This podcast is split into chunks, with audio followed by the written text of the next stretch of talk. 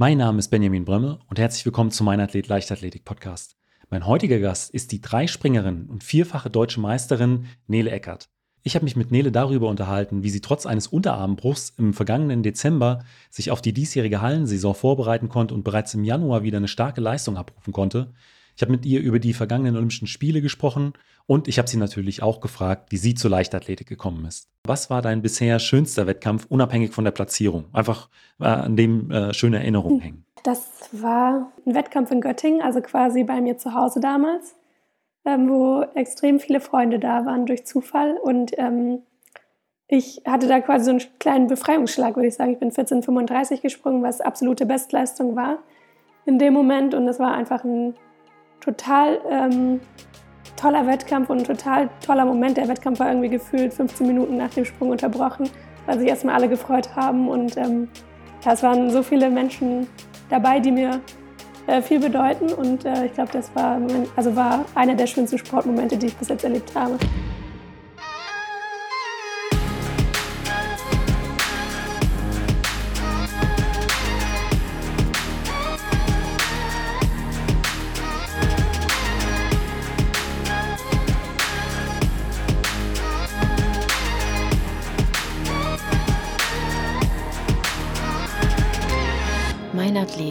Leichtathletik-Podcast aus Frankfurt am Main. Herzlich willkommen, Nele. Ja, hallo, schön hier zu sein.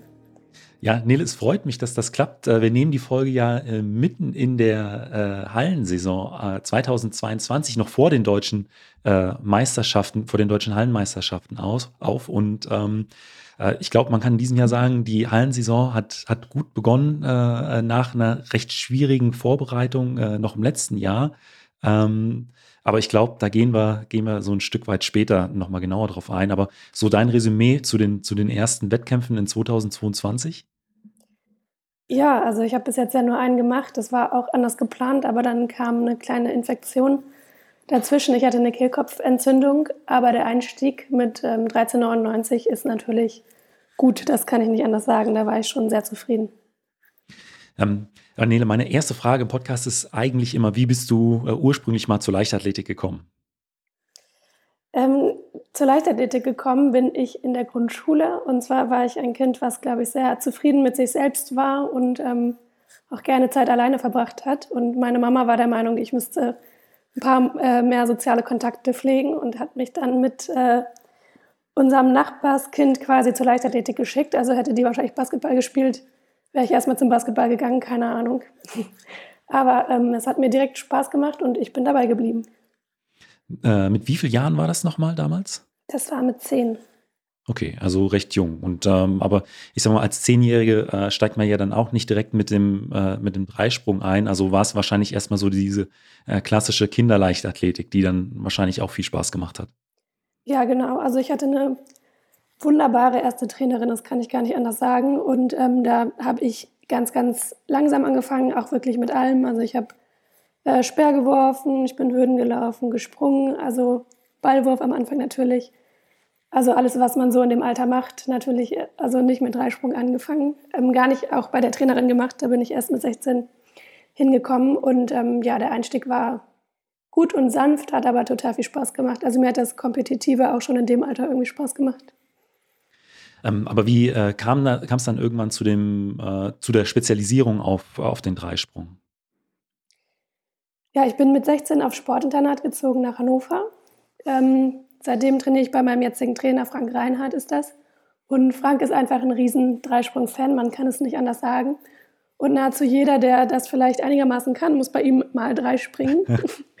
und ich bin als Weitspringerin zu ihm gekommen und habe dann in den Jugendjahren noch Weit- und Dreisprung parallel gemacht und mich irgendwann auf den Dreisprung spezialisiert. Ich weiß ehrlich gesagt gar nicht im Nachhinein, ob das eine bewusste Entscheidung war. Also von mir glaube ich nicht, von ihm weiß ich es nicht genau.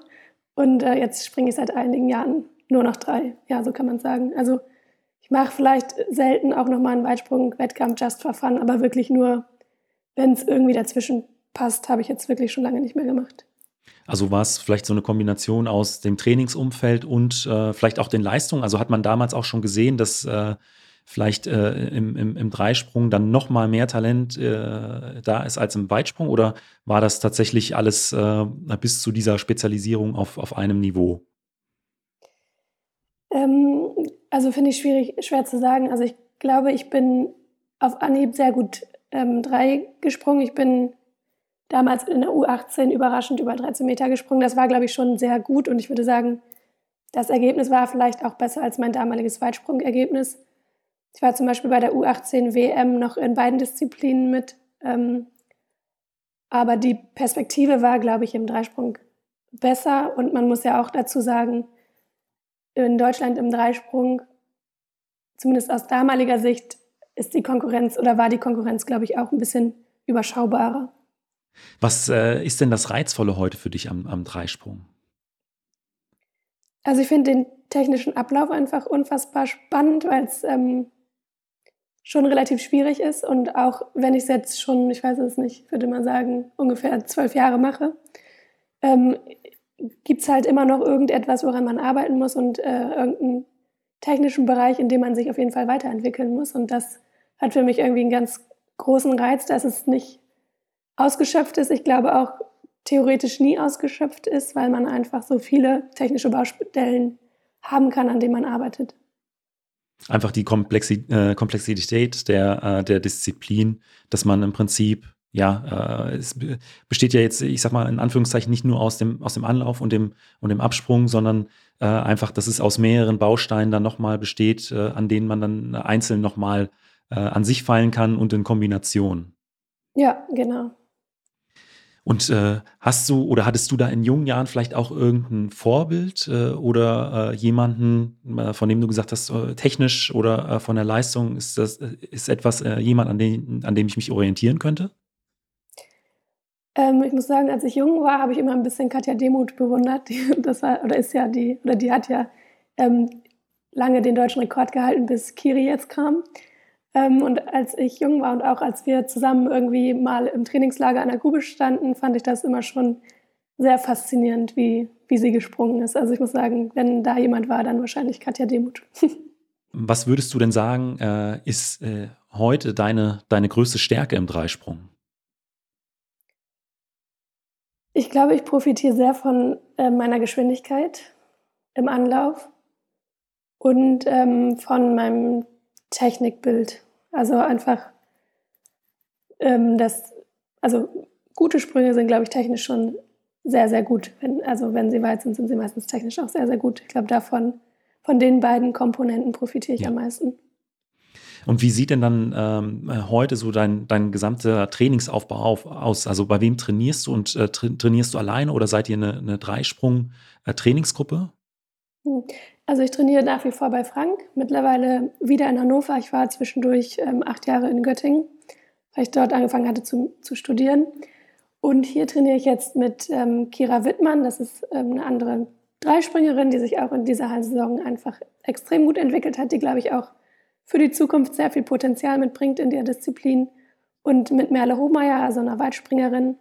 Ich würde sagen, wir sind so die Kerngruppe und dann sind da noch drei, vier andere dabei und ähm, ja, wir trainieren meistens zusammen bei Technikeinheiten und so zieht Frank das auseinander, weil mit irgendwie fünf, sechs Leuten Technik zu machen, es dauert einfach zu lange und äh, man springt zu wenig. Genau, aber insgesamt ist es die Gruppe. Und wie sieht jetzt äh, Mitte Februar das äh, eine, eine, typische Trainingswoche aus? Ja, im Moment find, also befinden wir uns ja auf die, also in der Vorbereitung auf die deutschen Hallenmeisterschaften unmittelbar und da passiert nicht mehr so viel im Training. Ich habe gestern zum Beispiel bin ich zweimal 30 Fliegen gelaufen und habe äh, Kniebeugen gemacht mit relativ hohem Gewicht, einer Wiederholung und dreier Wiederholung.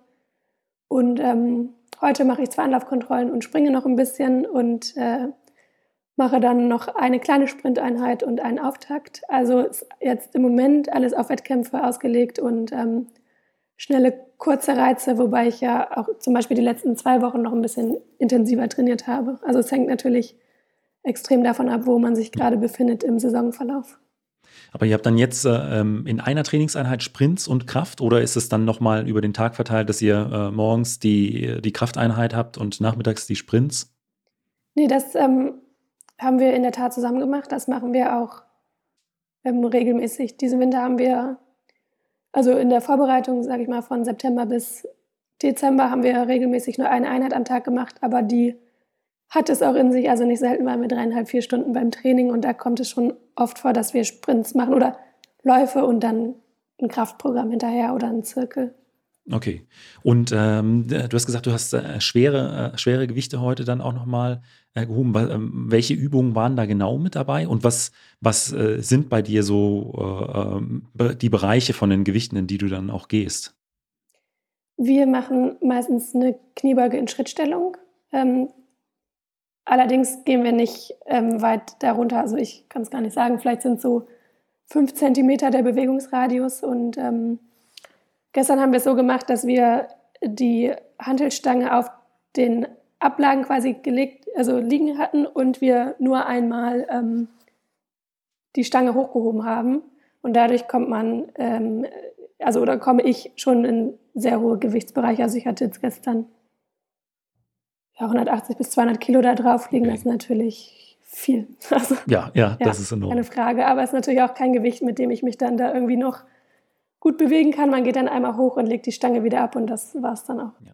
Das ist dann auch schon eine Herausforderung für, für den kompletten Rumpf. Also äh, ja. das, äh, das, zu stabilisieren ist, äh, glaube ich, auch ein, äh, ein großer Anteil äh, der, der Übung neben dem, neben dem Bewegungsablauf, der natürlich ja. dann auch nochmal äh, anstrengend ist, aber das dann einfach im, im Rumpf stabil zu halten, ähm, ist, ist nicht ohne. Ja, keine Frage. Und ich glaube, das geht halt auch nur, weil wir das halt jahrelang ähm, behutsam aufgebaut haben. Ich glaube, anders ginge das nicht. Also ein Anfänger oder auch jemand, der jetzt irgendwie mit Mitte 20 vielleicht erfolgreich ist, aber vor zwei Jahren angefangen hat, der kann das nicht auf Anhieb. Also ich glaube, das muss man einfach extrem gut vorbereiten. Also ihr, ihr arbeitet schon lange so intensiv im, im Krafttraining und habt das quasi über Jahre aufgebaut.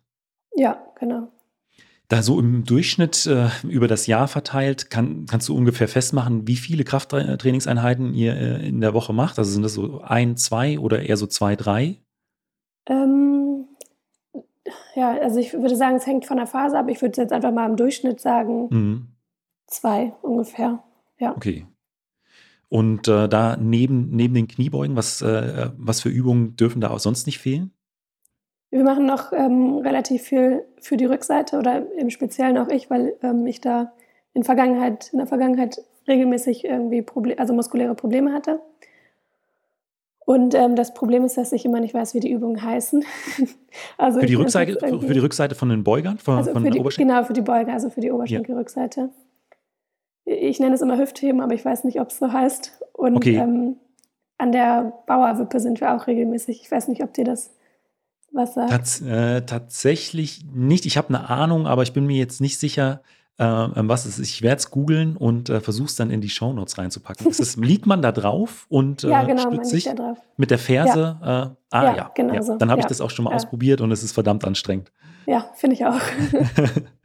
und ähm, neben äh, dem, dem Krafttraining, was ja schon äh, ein, wichtiger Bestandteil eures Trainings ist, ähm, du hast eben auch über die, die, die Sprints gesprochen, die äh, 30 Meter fliegend, äh, die ihr gemacht habt. Ähm, ist wahrscheinlich dann auch ähm, jetzt vielleicht nicht im Aufbautraining äh, häufig mit dabei, aber ansonsten auch schon ein wichtiger Bestandteil, dass ihr da äh, auch viel an der, an der Schnelligkeit arbeitet. Ja, genau. Also wir haben im, in, jetzt in der Vorbereitung auch ein Augenmerk auf Schnelligkeit gelegt. Wir laufen dann natürlich nicht in der Vorbereitung immer so kurz, also 30 fliegend, aber wir machen schon viel im Sprintbereich und sprinten insgesamt auch viel, würde ich schon sagen, ja. Was für ähm, Läufe sind da mit dabei, neben den 30 Meter fliegend? Also auch so 60er, 80er oder auch vielleicht ja. äh, 150er? Ja, da sind auch mal so ein Programm mit 60 und 80 Metern dabei.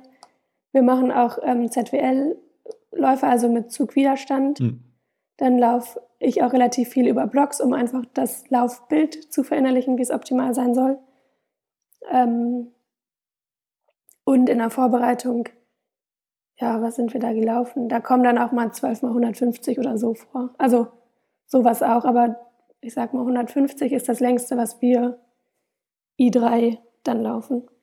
Okay. I3 heißt, äh, ähm, das sind so 85 Prozent der Maximalgeschwindigkeit ja, ungefähr. Um den Dreh, ja. Neben dem äh, Schnelligkeitstraining und, äh, und dem Krafttraining ist ja natürlich im Dreisprung das Techniktraining auch essentiell. Ähm, wie äh, kann man sich das vorstellen? Also ich denke mal, da spielt ja auch äh, Technik eine, eine, wichtige Rolle, um äh, sowas zu visualisieren. Oder wie geht ihr da insgesamt äh, äh, an diesem Bereich dran? Wir machen erstmal in der Vorbereitung relativ viele Sprungserien. Also es sind dann irgendwie auch mal Zehnersprungläufe oder ähm, so Wechselsprünge, also links, links, rechts in, in Reihe quasi, also das dreimal hintereinander oder so. Ähm, das schon in der Vorbereitung oder auch mal Sprungläufe mit Schlitten, also mit ähm, Gewicht, also wie Zugwiderstandsläufe halt nur Sprünge. Und wenn es wirklich ans Techniktraining geht, dann ähm, fangen wir meistens klein an. Ich finde das ganz angenehm, irgendwie aus dem Stand einen Dreisprung zu machen. Und ähm, ja, dann tastet man sich in der Einheit, aber dann auch über die ähm, Einheiten an sich zu den Wettkämpfen hin an, an längere Anläufe ran im, im Training. Ich würde sagen, ich springe so im Moment aus 14 Schritten vielleicht. Und ähm, ja, da mache ich einen Dreisprung und dann ähm, gucken wir uns das meistens zusammen an und ähm, besprechen, was, was zu verändern gibt. Und aber ihr nutzt dann auch ähm, wahrscheinlich ein iPad oder sowas ist dann immer mit im, im, äh, im Training, dass sowas dann direkt äh, im Nachgang besprochen werden kann. Ja, genau. Also wir nehmen jetzt nicht immer jeden Sprung auf, aber schon regelmäßig. Und ich, also ich habe auch oft das Gefühl, wenn ich das selbst nochmal sehe, dass ich dann auch besser erkenne, was überhaupt falsch läuft, weil das Gefühl irgendwie zu haben, ob da gerade das Bein gestreckt ist oder nicht, finde ich total schwer. Also manchmal drückt ja das Gefühl und sieht dann doch anders ja. aus, als man das denkt. Aber ist es dann einfach über die ganz normale Kamera oder habt ihr, nutzt ihr bestimmte Apps, äh, um das dann nochmal vielleicht die Winkel oder sowas da ähm, einzuzeichnen? Wir machen das in der Tat ähm, über die ganz normale Kamera, manchmal in Slow Motion aufgenommen, wenn man jetzt beispielsweise, keine Ahnung, irgendwo den Fußaufsatz genau betrachten möchte, dann ähm, ist es so langsam wie möglich natürlich am besten, aber es ist ganz normal die Kamera. Und darüber hinaus gibt es äh, anderes Equipment, was dann äh, noch äh, mit, mit dem Training genutzt wird? Ähm, an technischen Sachen jetzt? Ja, ja, genau. Ja. Ähm, nee, also jetzt eigentlich nichts, was extrem special wäre. Also klar sind wir manchmal an der Lichtschranke, messen Geschwindigkeiten, ja. aber jetzt so im täglichen Training nichts Besonderes. Nee. Okay. Und im, im Sprintbereich, dass ihr, du hast gesagt, ähm, dass ihr Zugwiderstandsläufe macht, ähm, äh, mit einem ganz normalen Schlitten oder mit einem äh, 1080 äh, oder ähm, ähm, ja. ist es? Also bis jetzt mit einem Schlitten meistens. Dieses ähm, 1080 ist das Problem, dass es am Stützpunkt vorhanden ist hier in Hannover, aber äh, damit im Moment keiner umgehen kann. Also ich weiß nicht, ob es nicht die neueste Software hat. Auf jeden Fall sollte jemand von dem Hersteller tatsächlich heute nach Hannover kommen. Der ist jetzt leider in Quarantäne. Also ähm, hoffe ich, dass das in Zukunft irgendwie, sage ich mal, in den Griff bekommen wird, weil ich glaube, das ist sehr angenehm, mit dem Gerät zu laufen und natürlich auch nochmal, ähm, glaube ich, vom Effekt ein bisschen was anderes, weil der Widerstand ja konstant da ist und äh, man es ja auch noch ein bisschen genauer einstellen kann. Konntest du es schon nutzen oder ähm, ist es bisher tatsächlich nur bei euch vorhanden, aber äh, im Prinzip noch nicht fertig eingerichtet? Ja, ich habe es tatsächlich noch nicht genutzt, zumindest nicht in Hannover. Wir haben halt ähm, beim Kaderlehrgang in Leverkusen mit Charles daran ähm, gearbeitet. Da konnte ich es halt ausprobieren und ähm, da kam dann auch die Idee auf, es hier einfach nochmal ja. in den Gang zu bringen. Ist ja auch schade, wenn so ein Gerät vorhanden ist und nicht genutzt werden kann. Definitiv. Ähm, Nele, äh, im Dezember musste man lesen, dass du äh, im, ich glaube auch beim Sprinttraining warst, äh, ähm, dich äh, verletzt hast. Es kam zu einem Sturz und äh, du hast ja dabei den, äh, den Unterarm, glaube ich, äh, war es gebrochen. Mhm. Ähm, wie kam es denn damals genau dazu? Ja, deswegen musste ich gerade auch ein bisschen schmunzeln. Also wir haben quasi Läufe mit dem Speedy gemacht. Ich weiß nicht, ob dir das was sagt. Das ist ja, also ich kann es immer ganz schlecht beschreiben, wo äh, man quasi mit so einem Seil gezogen wird und das über so einen Flaschenzug läuft. Und, ja.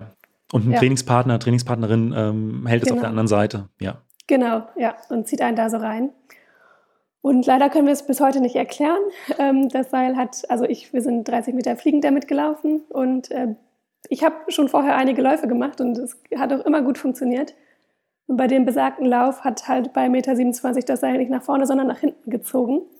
Und ich bin halt, ähm, erst hat sich der Kasten ein Stück bewegt, an dem es äh, befestigt war, und dann bin ich natürlich nach hinten hingefallen und habe mir dabei beim Abstützen äh, den Unterarm gebrochen. Ja, im Nachhinein glaube ich extrem viel Glück gehabt. Es hätte noch viel mehr passieren können. Aber ähm, wie sah danach die, die Heilung, die Reha aus? Weil du bist ja dann anscheinend wirklich sehr, sehr schnell wieder auch ins Training eingestiegen. Mhm. Ja, also ich habe ähm,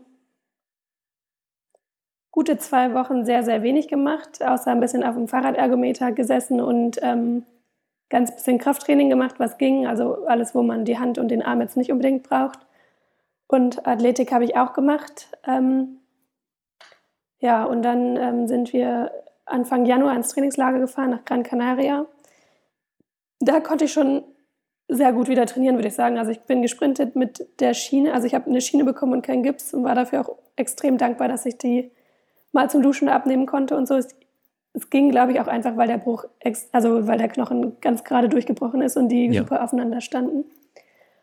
Ja, und nach vier Wochen habe ich die Schiene abgenommen und ähm, habe wieder versucht, den Arm in den Alltag zu integrieren, was sehr, sehr gut geklappt hat.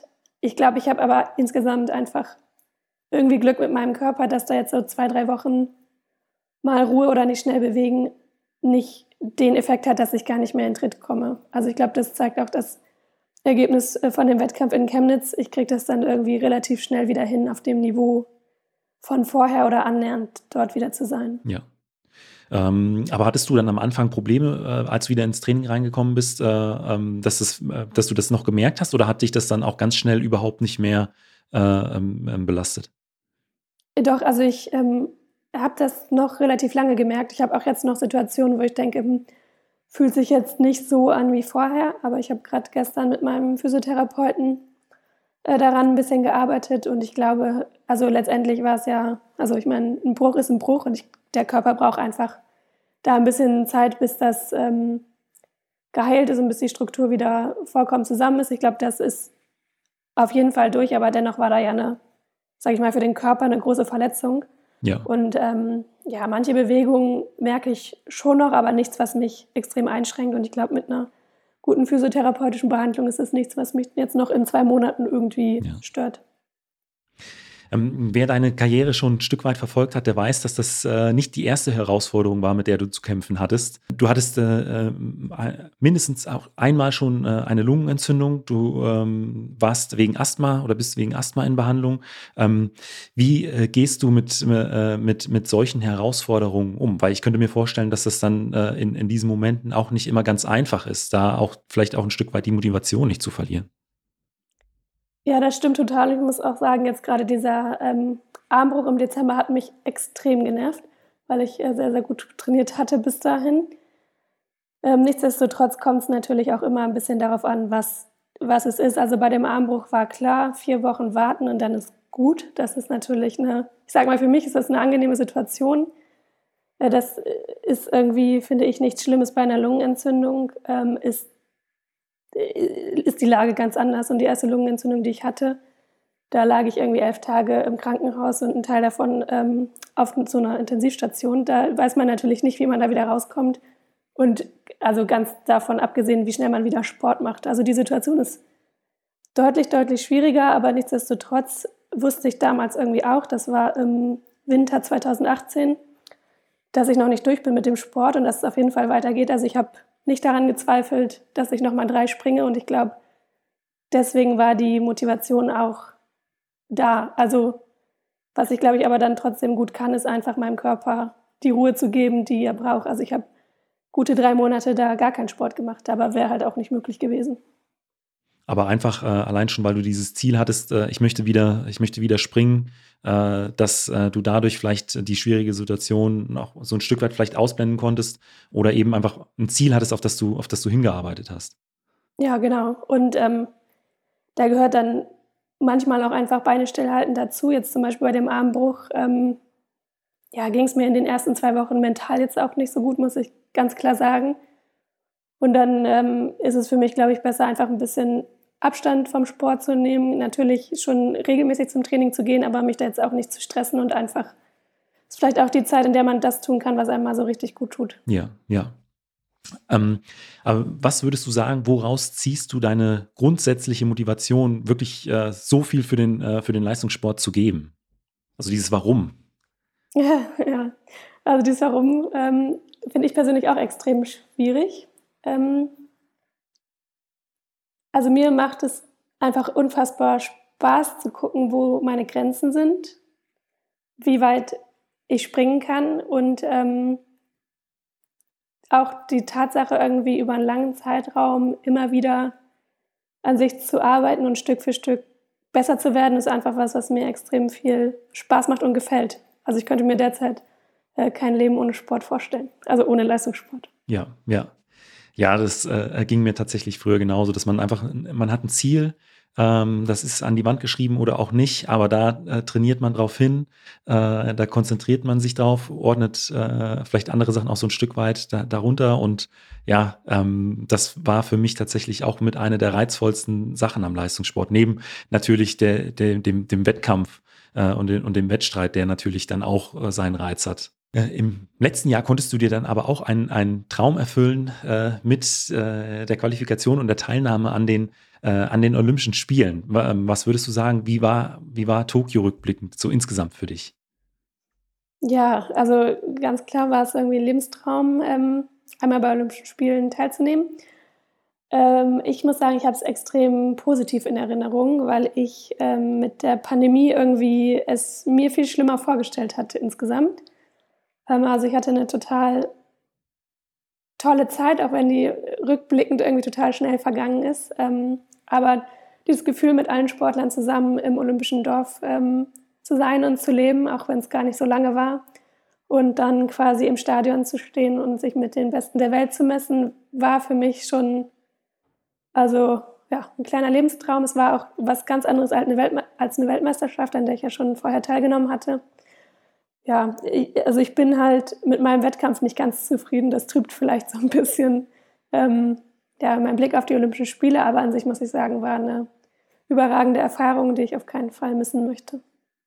Und ähm, ich sag mal, wenn man äh, jetzt rückblickend sich auch nochmal die äh, Berichterstattung vor den Olympischen Spielen anschaut, ähm, es war ja eigentlich bis ein, zwei Tage vor den Olympischen Spielen tatsächlich gar nicht klar, ob die jetzt stattfinden werden oder nicht. Es wurde häufiger dann nochmal geschrieben, ähm, dass äh, Japan vielleicht doch überlegt, das Ganze äh, zu verschieben oder abzusagen.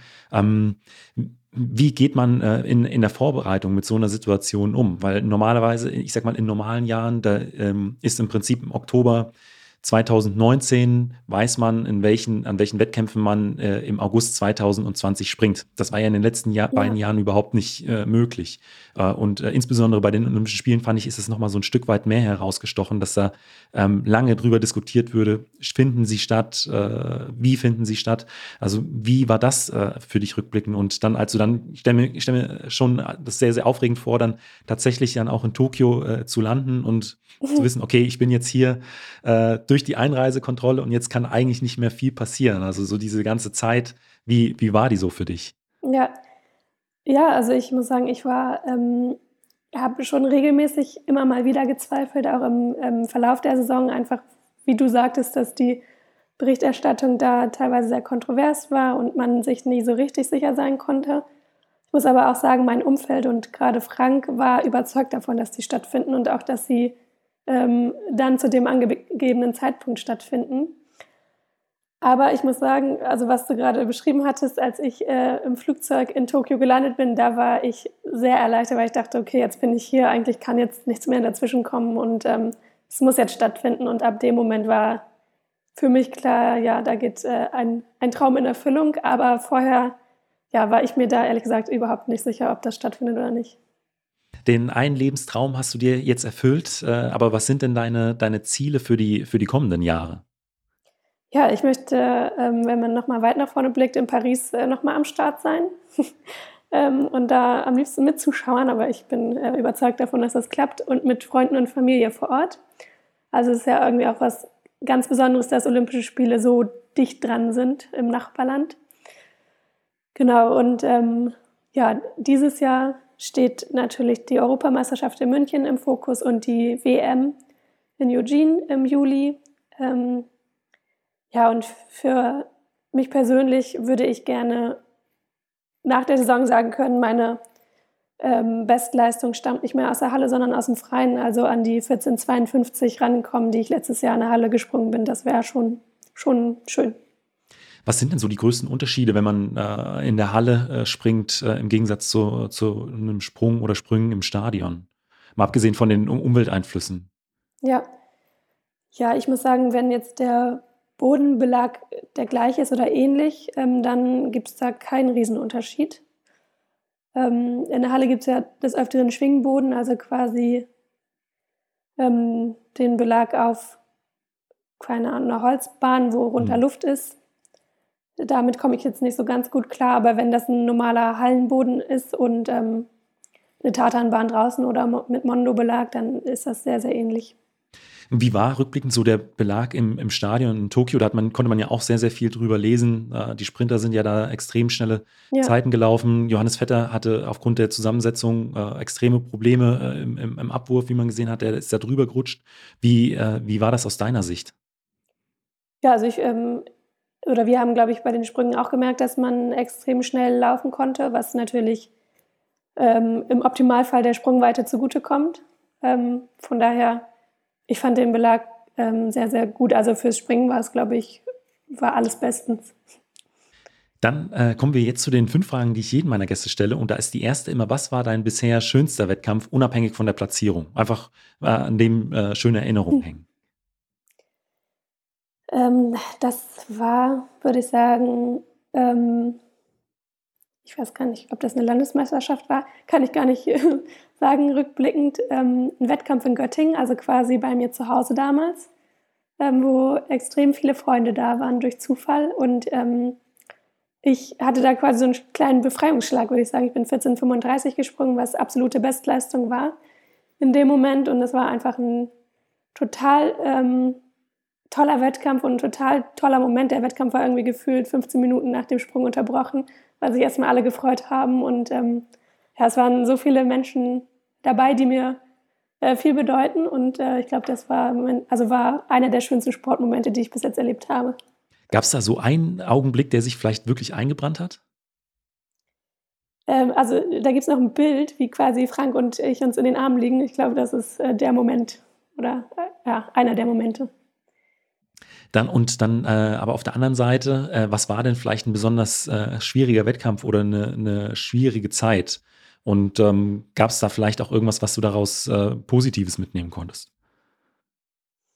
Hm. Ja, also natürlich habe ich über die Jahre viele schwierige Wettkämpfe gemacht. Äh, einer fällt mir jetzt gerade zum Beispiel spontan ein, das war die Hallen-Europameisterschaft 2017 ähm, in Belgrad wo ich äh, überhaupt nicht vorbereitet war auf den eben besagten Schwingboden und ich in der Qualifikation ähm, drei Sprünge abgebrochen habe, was natürlich so Worst Case ist. Ähm, ja, daran hatte ich schon ein bisschen zu knapsen, aber nichtsdestotrotz, ähm, ja, man lernt ja irgendwie immer irgendwas. Also, dass ich äh, auf dem Boden insgesamt noch ein bisschen üben hätte müssen und ähm, ja, im Nachhinein hätte ich einfach gerne gewusst, was auf mich zukommt, aber ja, mal sehen. Das war ja. auf jeden Fall einer der Momente, die, die nicht so schön waren im Sportlerleben. Und nochmal zurück zum Training. Äh, ähm, was ist denn so eine Trainingseinheit, auf die du dich ganz besonders freust? Hm, also ich freue mich ähm, über alles, was kurz und schnell gesprintet wird und äh, über Sprünge. Kommt ein bisschen drauf an, was das für Sprünge sind, aber ähm, ja, so eine gute Technikeinheit oder auch Mehrfachsprünge, das macht schon richtig Spaß. Und äh, auf der anderen Seite, was sind so Trainingsinhalte, von denen du weißt, okay, die sind wichtig äh, für äh, die Weiterentwicklung oder vielleicht auch für die Verletzungsprophylaxe, aber die sind jetzt nicht so reizvoll und wenn ich könnte, würde ich sie streichen? Hm, ja, ähm, ich glaube, das sind längere Läufe wahrscheinlich. Also, obwohl jetzt viele wahrscheinlich denken, was macht sie für längere Läufe, wenn es 150 Meter sind. Ähm, ja, aber ich muss sagen, das ist was, wo ich mich äh, schon durchquälen muss. Ich sehe da total den Effekt hinter, keine Frage. Aber wenn ich könnte und es mir aussuchen könnte, dann wären die auf jeden Fall raus. Die macht ihr dann aber zusammen in der Gruppe oder dann ja. äh, jede einzeln für sich? Nee, zusammen in der Gruppe und ich muss auch sagen, das ist äh, total gut. Ich habe ja einige Jahre alleine in Göttingen trainiert und wenn man dann mehrere 150er alleine läuft, dann ist es, also in der Gruppe ist es viel schöner und ich muss auch sagen, Kira und Merle stehen solche Läufe auf jeden Fall deutlich besser durch als ich. Es ist ganz gut, dass man sich dann da so ein bisschen ranhängen kann. Also die pushen dich dann nochmal in, in ja. den letzten Wiederholungen. Ja, genau. Ähm, die äh, letzte Frage, die ich immer stelle, ist die, äh, was würdest du jüngeren Athleten, äh, Athleten oder vielleicht auch deinem jüngeren Ich mit auf den Weg geben wollen?